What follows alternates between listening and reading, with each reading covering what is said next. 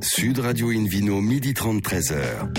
Alain Marty. Bonjour à toutes et à tous, ravi de vous retrouver pour ce rendez-vous dominical d'Invino Sud Radio. Nous sommes délocalisés chez le caviste Nicolas à Paris au 31 place de la Madeleine. Je rappelle que vous écoutez Invino Sud Radio à Avignon par exemple, tiens sur 95.2 qu'on peut se retrouver sur notre page Facebook Invino et notre compte Instagram Invino Sud Radio. Aujourd'hui, comme d'habitude, un menu qui prêche euh, la consommation modérée et responsable avec tout à l'heure, elle est formidable, Véronique Muret pour le meilleur de l'Alsace. Le Vino Quiz également pour gagner trois coffrets. Un coffret de la marque Bandit un autre coffret Divine et puis une surprise en jouant sur Invino Radio. TV. À mes côtés, Hélène Pio, chef de rubrique au magazine Régal. Bonjour Hélène, tout va bien de- depuis hier? Tout va très bien. En tout cas, on est ravis de vous retrouver. hein. Merci Vous êtes en pleine forme samedi, vous êtes en pleine forme dimanche, c'est du bonheur. Comme vous, David Cobold. hein. Bonjour David. Oui, bonjour Alain. Vous êtes le cofondateur de l'Académie des vins et spiritueux. Tout s'est bien passé ce matin Vous avez fait un petit footing avant de venir euh, Eh ben, malheureusement, je, je cours plus. J'ai un espèce de tendinite aiguë, donc je me suis mis au vélo. Voilà. Vélo, bah, c'est pas mal. Vous C'est avez pas très bien le vélo. très, très Hein, bien. On va plus vite d'ailleurs. Euh, pour commencer cette émission, Invino Sud Radio a le plaisir d'accueillir un, un premier invité, Marc Boulon, propriétaire de domaine euh, Le Mas Caron. Bonjour Marc. Bonjour. Alors racontez-nous, là, vous avez commencé dans l'informatique, puis après vous avez trouvé un vrai métier, quoi, celui de vigneron. quoi. Absolument, j'ai commencé à gagner Au début c'était glagla et là il fait chaud maintenant. hein. Absolument, mais je voyageais à travers le monde quand même. Hein. J'ai C'est vrai. j'ai fait des projets un vous peu étiez partout. chez qui? Ah oh là, j'étais IBM, Oracle, Epicentric, SSA, Infor et Generix à la fin. D'accord. Et puis alors qu'est-ce qui s'est passé dans votre vie, dans votre cœur? Ouais, je m'ennuyais, je m'ennuyais dans l'informatique, j'ai vécu toutes les révolutions et j'ai toujours aimé le vin. La preuve, c'est qu'on s'était connus à l'époque. Il y a quelques années, oui. Il y a quelques années. Et puis, bah, j'ai eu envie de tenter l'expérience euh, à l'époque où mes enfants étaient grands, euh, où elles étaient autonomes, elles volaient de leurs propres ailes. Donc, euh, j'ai fait la... j'ai sillonné le sud de la France jusqu'à découvrir un domaine viticole que je n'ai pas trouvé, mais j'ai acheté des vignes et un mas et j'ai créé un domaine. Oh là là. Et clairement, c'est dur. Ah, c'est dur, quoi. Oui, c'est vrai que c'est C'est dur. un beau challenge. Et- et- C'est et c'est là où cher, les, les difficultés ont Ouais, commencé. c'est- bah, quand je dis c'est dur, c'est c'est là. hein. Financièrement, quoi. Ah c'est- ouais, ouais, c'est- mais bon, c'est Ouais. sympa. Hélène Euh, Peut-être pas que financièrement, ça représente un petit peu de travail aussi. Non, vous avez 11 hectares. Mhm. Ça, fait, ça fait un peu de jardinage quand même, 11 hectares. Ouais, Ouais. un gros motoculteur. Ça en fait des ça. chenilles. Hein. Alors racontez-nous, vous faites tout tout seul, vous vous êtes fait aider? Non, alors au début j'étais encore cadre parisien, donc euh, j'ai travaillé. Double avec- vie avouable. Ah oui, pendant six mois, un an. Après, je suis descendu. Et donc, j'ai travaillé avec, un, avec une équipe qui, qui, qui m'aide en quelque sorte aujourd'hui au niveau de la viticulture. Et je suis en train de construire ma cave, donc je loue des cuves euh, dans, dans une cave à 5 km de chez moi. Mais là, ça devient compliqué. Puisque je loue à 5 km, je stocke à 15 km, je travaille les terres chez La- moi. Vous êtes en pleine forme, vous avez des beaux mollets, comme ça, c'est. hein, c'est- c'est- Non, mais un jour, l'idée, c'est quoi? C'est de regrouper Oui, tout ça. c'est mais- en cours, c'est en cours, mais l'administration française est un peu longue. Et vous êtes basé où alors le, le, le Mont Ventoux Vous voyez euh, de votre de votre douche? De, de la douche, non Non. Mais de ma baignoire. Pas Non, je la vois du jardin, je la vois de, par- je vois de partout, le Mont Ventoux. Et vous êtes en quelle appellation alors, Alors moi, je suis en AOC Ventoux et en IGP Vaucluse. Euh, David Cobol, un petit mot peut-être sur ces appellations euh, En tout cas, sur euh, d'abord le, le nom est mondialement connu grâce à la Grande Boucle. Oui, euh, à mon avis, le nom est très vendeur. Il y a de très très jolis vins. Moi, j'aime beaucoup cette appellation. J'ai j'ai visité deux ou trois fois et j'ai même grimpé le Ventoux à vélo pour voir si j'étais capable de le faire. Ah oui, et alors c'était C'est- bien bah, c'est long. Surtout en descente, non C'est long. Ouais, ouais, je préfère les- la descente, mais, mais la montée, c'est dur quand même, très dur. Mais euh, magnifique. Et on pense, quand on regarde, c'est c'est un paysage qui fait un peu rêver, parce qu'on pense qu'il a de neige. Au fait, c'est pas la neige, c'est le, c'est le coteau calcaire. C'est la, la, la caillou qui, euh, qui sont blancs euh, à la distance. Alors, le vignoble est tout autour, avec beaucoup de variations en fonction de l'altitude. Je sais pas à quelle... al- al- Alors moi, je suis à 100 mètres d'altitude dans la plaine de Carpentras. vous êtes à la, à la base, Mais quoi. Voilà, je suis Oui. à la base, mais à 3 km de chez moi, on commence à gravir. Ça Ça grimpe, grimpe, ça quoi, grimpe c'est- sérieusement. Il y a des gens qui font des cuvées, notamment Mm. les caves coopératives, qui font des cuvées avec différentes altitudes marquées sur les étiquettes. Oui, pourquoi pas Et ça donne évidemment plus de fraîcheur, plus on grimpe, parce que sinon, globalement, on est dans la vallée du Rhône, donc on a des cépages rhodaniennes. Euh, les expositions peuvent faire varier pas mal Alors même si on est à 100 mètres, j'ai quand même la chance d'avoir le Ventoux qui m'amène de la fraîcheur la nuit. par le vent. Oui, c'est ça. Et en dehors 100 de mètres. juin 2019, où on a eu une de 35 degrés à minuit, 1h, 2h du matin, Ouais. en temps normal, l'été. Bah, vous dormez même- tout nu et tout va bien. quoi. Voilà, même l'été, quand il fait 45 la journée, il peut faire 20 la nuit. 20 Donc la ça, nuit, la, Oui. vigne, la vigne se régénère, contrairement aux côtes du Rhône où c'est plus difficile. Hélène, on, en parle, les paysages sont quand même très beaux. Hein. Ah, les paysages sont absolument sublimes. On a les dentelles de Montmirail, effectivement, euh, euh, dans- de- de- au loin. Et puis, euh, et puis donc, euh, bah, vous, vous avez, vous, vous parlez des, des raisins qui la nuit euh, peuvent enfin, en- enfin se régénérer euh, euh, parce qu'il fait un petit peu plus frais.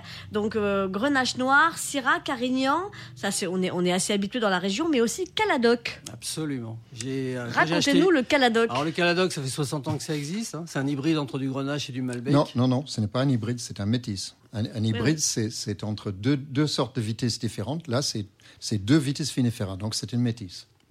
Un métis ou une métisse Bah, le Caladoc, alors un Alors, métis, je euh, dirais. Comme les cépages sont hermaphrodites, on peut dire les deux. C'est on- C'est Bon, vrai. Très bien. Euh, vous parlez de la métisse, bien sûr. Alors, donc c'est Bon, la ah, métisse, donc, oui. Donc du Caladoc. Donc Grenache et, et, Ma- et Malbec euh, Ah, mais n'écoutez pas, David, parce qu'en plus, Voilà. il a tout le temps raison. Ça, on peut dire croisement, on peut dire Voilà. métis, Ouais, mais ouais. je suis désolé, hybride, c'est c'est faux. Non, non, on est d'accord. Alors, donc, un métis. Donc, euh, moi, ce qui m'intéressait, c'était de savoir qu'est-ce qu'on faisait avec ce Caladoc. Bah, on peut faire du rosé, moi je fais du rouge et puis je fais ma cuvée haut de gamme que je passe en fût de chêne. C'est super intéressant. C'est vraiment un cépage très très intéressant. On peut faire plein de choses avec. Et le potentiel de garde, vous créez, euh, Marc, des vins pour être dégustés rapido ou alors, Alors, une contraire partie c'est dans les 2-3 ans, mais Oui. par contre celui-là dont j'ai parlé, c'est clairement une dizaine d'années.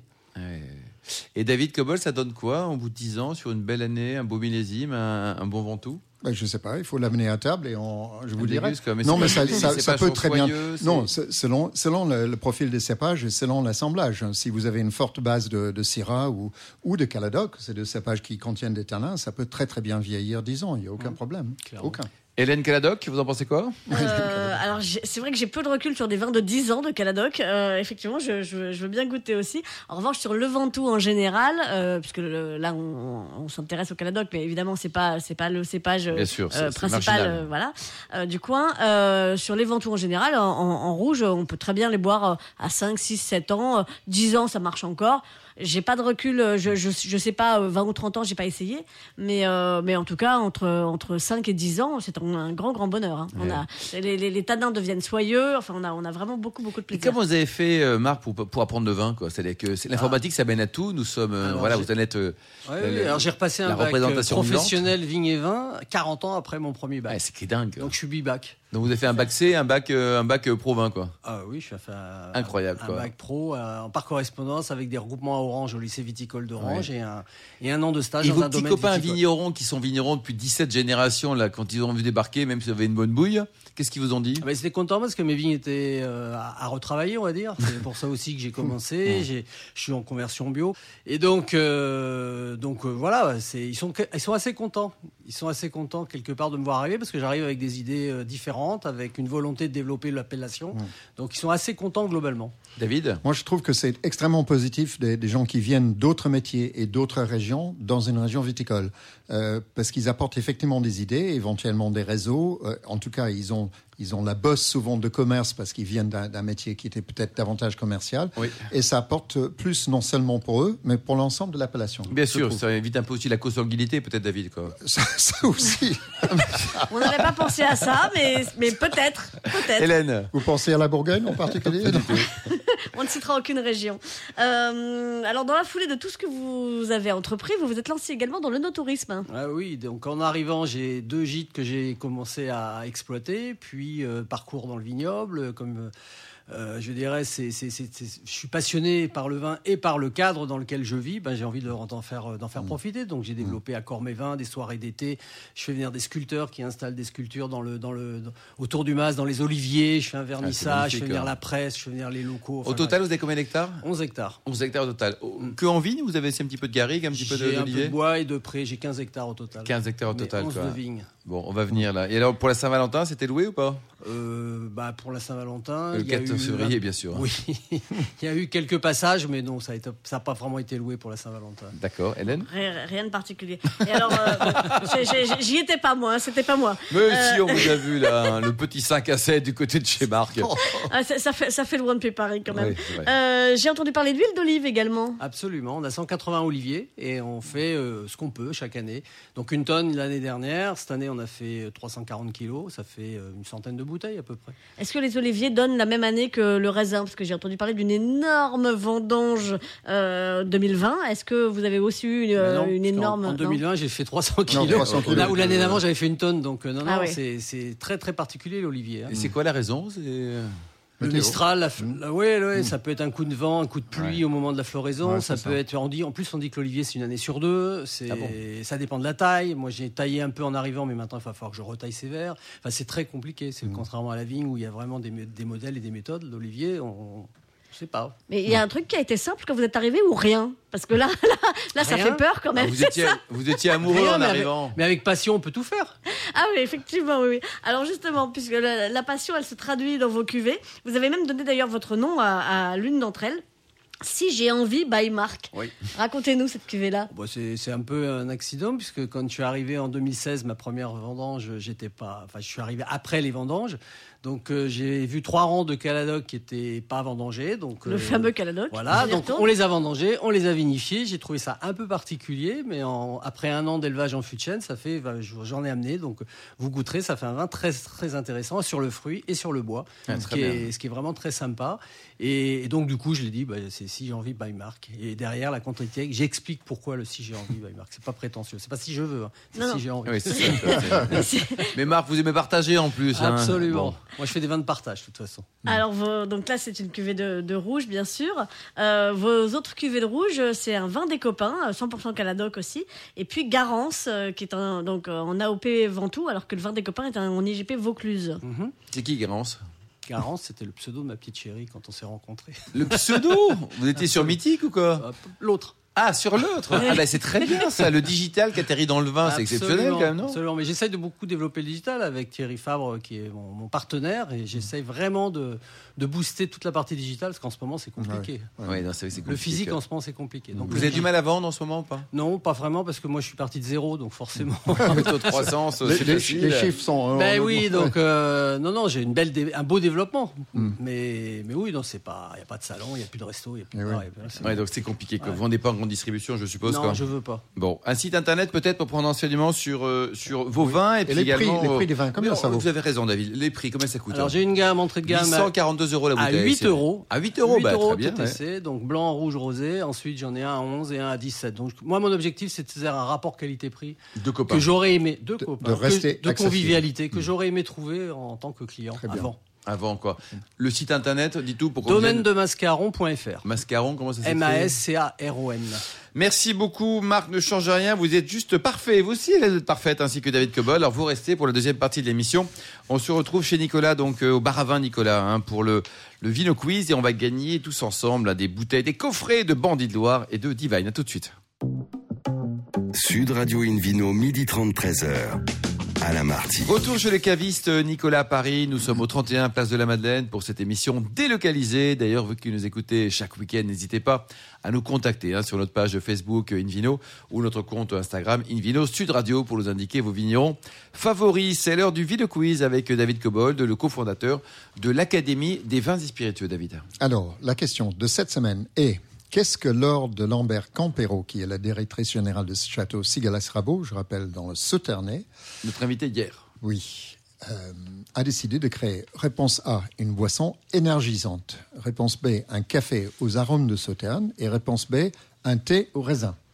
A, B ou C? A, B ou C. Donc, pour, euh, pour tenter de jouer, pour jouer hein, et tenter de gagner le coffret magnifique de trois bouteilles de la marque Bandit de Loire, plus le coffret Divine, ainsi que le livre Un tourisme et spiritueux en France et dans le monde, euh, rendez-vous de suite ou toute la semaine, si vous avez un peu de, de retard à l'allumage, à invinoradio.tv à la rubrique Vino Quiz.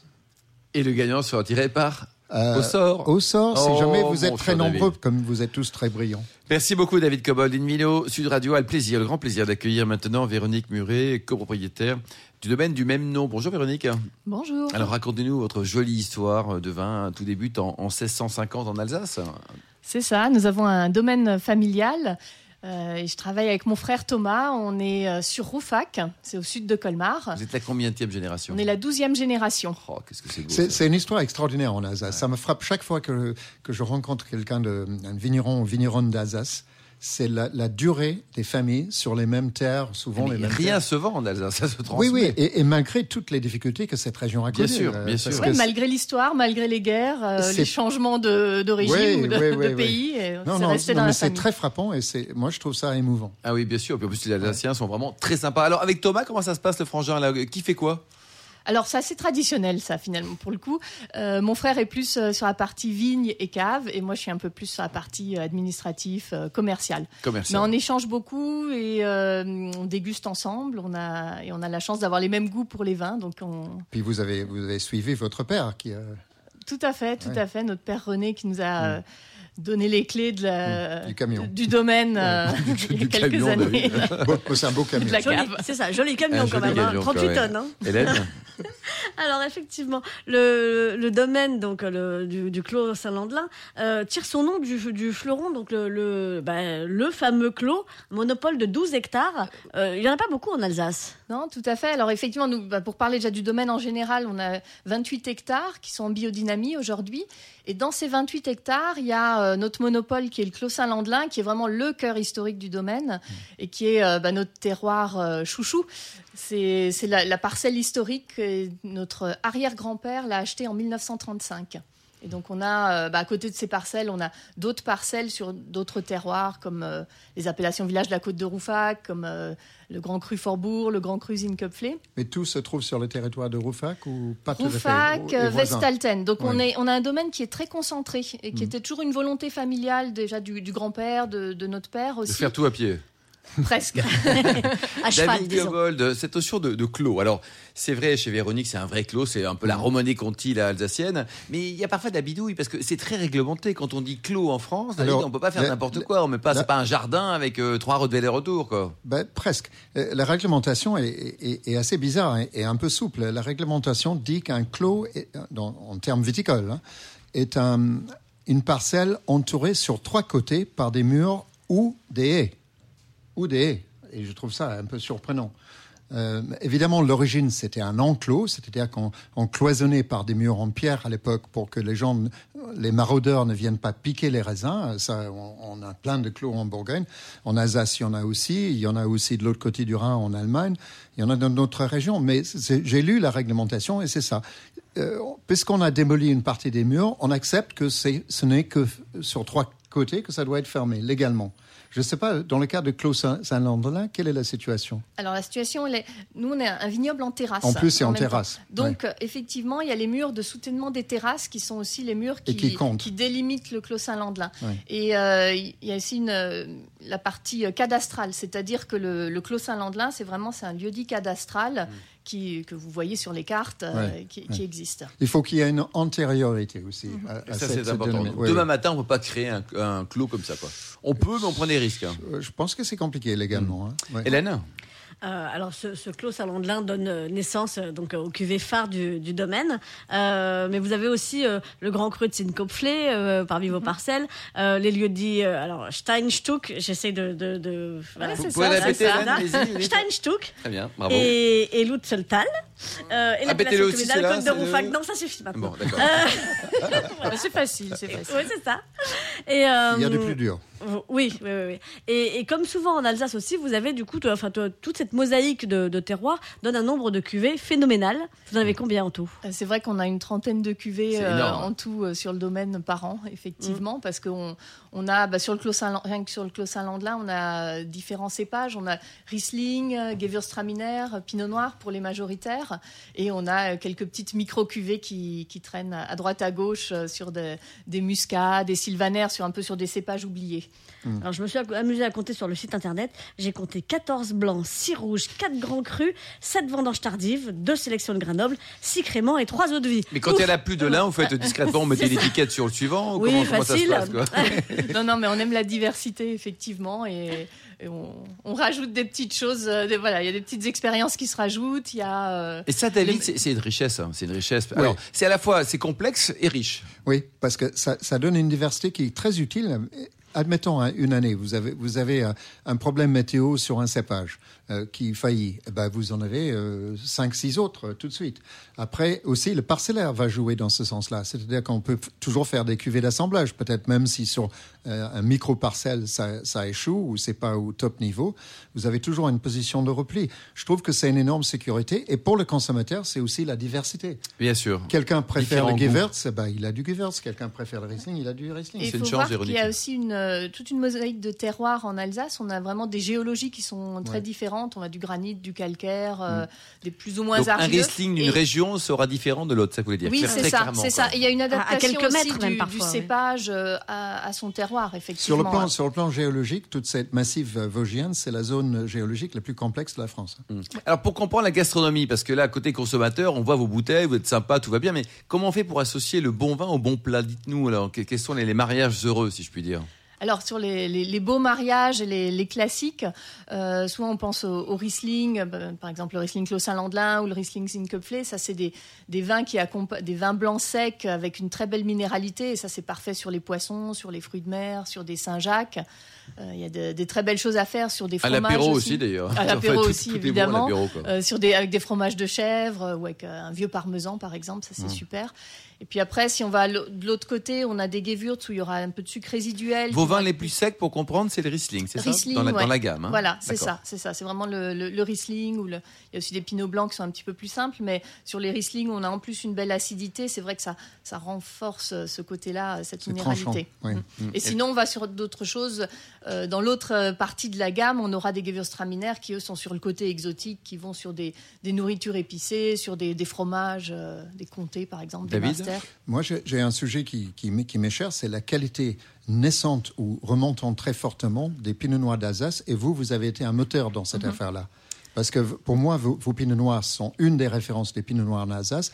Et il- il faut que les gens se mettent ça dans la tête. Il faut oublier les pâles pinots noirs. C'est ça, euh, c'était avant, dilués ça. d'autres- C'était avant, ça. Aujourd'hui, il y a des grands pinots noirs en Alsace. Ouais, ben, merci David. Et, euh, effectivement, le, le- le Pinot Noir est, est vrai, c'est, vraiment la, la révolution qui est en train, qu'est en train de vivre l'Alsace. C'est euh, cette ouverture vers les rouges. Euh, C'est vrai que nous, dans la famille, euh, notre, déjà notre grand-père Oscar, notre père euh, René était euh, amoureux de Pinot Noir et avait des, des connexions avec la Bourgogne. Donc on, a, on a toujours connu les rouges sur le domaine. Euh, et c'est, vrai que c'est maintenant en Alsace, il y a de plus en plus de, de jeunes vignerons qui, qui viennent, des nouvelles générations, donc qui s'intéressent au Pinot Noir et qui ont découvert ça, Et ça dans leur représente combien en pourcentage, Véronique, pour comprendre le pinot noir par rapport 10 aux autres cépages C'est c'est 10%. Hein 10%. Ouais, chez nous, Ma- même au-delà. Oui, et sur sur le domaine muret, nous, c'est quasiment une 20%. Ah, quand hein, même, maintenant. oui, donc Ouais, euh, ouais, c'est- il y a- parce que en euh, ouais. Et je, je fais un petit clin d'œil à Philippe Forbrac qui n'est pas avec nous aujourd'hui, Mais mais, on qui, l'embrasse. mais qui l'est souvent, euh, parce que dans son dernier livre, Accords euh, vins et mets, euh, il, il a déclaré sa flamme au Clos Saint-Landelin au Pinot Noir pour un accord avec des cailles au raisin. Moi, je lisais le livre et je léchais les pages. Je- je- Ça donne faim, J'en là, veux, ouais. j'en veux. La façon dont il en parlait, c'était euh, voilà. Ça donne vraiment envie, ça- quoi. ça- ça Ouais. Est-ce que vous savez, je sais qu'il y a un dossier en cours pour que le Pinot Noir soit accepté dans certaines parcelles de Grand Cru. Est-ce que vous pouvez nous en dire davantage? Alors c'est- ça avance, euh, pas forcément toujours au, au rythme où on aurait voulu que ça avance. Il y a trois grands crus effectivement euh, qui sont euh, pressentis en, en Alsace. Et pour le fort, nous on est Dont sur le le grand cru Forbourg. Forbourg. euh, Ça risque de durer un petit peu plus longtemps euh, Ouais. malheureusement. Voilà, Ouais. mais euh, ça, ça- ça va bouger là, je pense dans les dans les prochains temps. C'est Bon. méritoire. C'est une bonne chose. Mm. Hélène Euh, autre chantier dont vous vous occupez, alors là on s'éloigne un petit peu du, du Clos Saint-Landelin, ce sont les Divines d'Alsace. C'est votre, votre autre casquette. Vous êtes Tout présidente de cette association. Oui, alors les Divines d'Alsace, c'est un, un joli groupe euh, de femmes euh, vigneronnes, de femmes travaillant dans le monde du vin en Alsace, qui a été créé il y a une dizaine d'années par euh, Mélanie Pfister, euh, Sylvie Spielmann et euh, notre amie Aude Olive. Et voilà, j'ai repris le flambeau il y a, il y a quelques années. Génial. Ouais, c'est, Qu'est-ce que vous faites Vous faites des- C'est quoi Alors, le- l'objet? alors au départ c'est un réseau d'entraide. D'accord. Parce que c'est vrai que c'était pas c'est pas toujours évident. Maintenant ça va mieux, mais il y a quelques années c'était pas forcément évident de d'être une femme dans, dans le monde du vin. Euh, et donc c'est ce, ce réseau d'entraide, c'est des rencontres entre nous, des échanges techniques, mais aussi et surtout des, des, des rencontres, des événements pour le grand public ou pour les professionnels, pour représenter les vins, pour un peu dynamiser l'image de l'Alsace et pour euh, casser les codes et, et Hmm. Que vous, présenter les vins. vous, vous avez des liens avec d'autres euh, organisations euh, féminines dans le vin dans d'autres régions Oui, tout à fait, tout à fait. On rencontre régulièrement les femmes En et vins de Champagne aussi, Bourgogne. ouais. euh, Il y a les fabuleuses euh, en Champagne. Il y a les. les Et là, il y a, à vos événements, il y a zéro garçon. Ah non. Euh, bah, ils ont le droit de venir déguster quand même. hein, on les accepte. C'est- largement ouvert aux hommes. C'est juste Ah, que bon. dans- les, les membres de l'association sont toutes femmes, euh, vigneronnes, chargées de promotion, sommelières, etc. Mais non, non, euh, on, on a le droit de faire goûter les hommes aussi. C'est plus Allez. sympa tous ensemble. On termine par les, les coordonnées, donc le site internet de, de vous, vos vins, Véronique, ainsi que de, de votre assoce. Oui, notre site c'est muret.com, M-U-R-E.com, et pour l'association des divines d'Alsace, c'est divinesdalsace.com. Oh là là, elle est parfaite, vous êtes tous parfaits. Merci beaucoup Véronique, merci également Hélène, Merci. ainsi qu'à Marc Boulon, David Cobol et aux millions d'amateurs de vin qui nous écoutent avec passion, en tout cas on le souhaite chaque week-end. Un clin d'œil à Angéline qui a préparé euh, très bien cette émission, ainsi qu'à Sébastien pour la partie technique. Fin de ce numéro d'Invino Sud Radio. Pour en savoir plus, rendez-vous sur le site hein, sudradio.fr, invinoradio.tv ou notre page Facebook ou notre compte Instagram Invino Sud Radio. On se retrouve samedi prochain à 12h30 pour une nouvelle émission consacrée au Grand Vin de Loire. Elle sera délocalisée en direct de la salle de la À la cave Robert et Marcel à Bellevigne, les châteaux. D'ici là, excellent déjeuner. Restez fidèles à Sud Radio. Encouragez tous les vignerons français et surtout respectez la plus grande des modérations.